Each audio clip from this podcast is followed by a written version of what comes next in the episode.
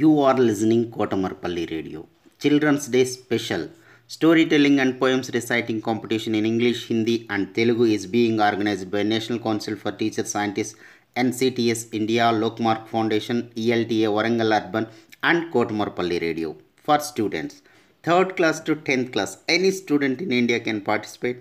Last date 8th November 2020.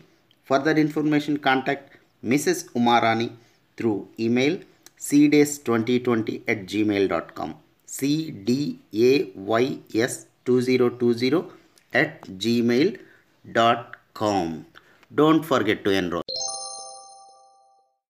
Namaste to everyone. My name is Sahasra. I am studying 5th class DAV High School Nagarjuna Sagar.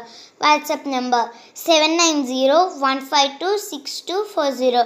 Today I am going to tell you the friendly mongoose story. There was a farmer. He lived with his wife and a small child in a village. One evening, the farmer bought a baby mongoose. He thought that the mongoose would be their son's friend. The mongoose grew to its full size in five to six months. The farmer's son was still a baby. One day, the farmer's wife went to the market. She asked her husband to keep an eye on the baby. The baby was sleeping in a cradle. She did not want to leave her child alone with the mongoose. Clearly, she feared that the mongoose might harm her child. The farmer assured her not to be afraid. The farmer trusted the mongoose fully. The farmer's wife went to the market. The farmer also went to take a look at his fields soon after. The farmer's wife returned home with a basket full of groceries. The mongoose had waiting for her at the door.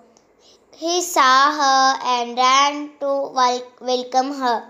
The farmer's wife saw that the face and paws of the mongoose were screamed with blood. She thought that the mongoose had killed her son. So she hit the mongoose hard with a basket full of groceries. The mongoose died instantly. She ran inside.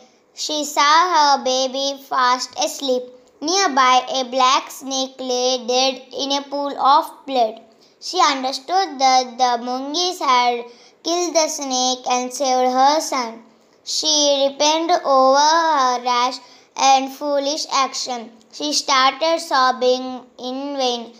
Her repentance shows the hurry causes worry. Thank you.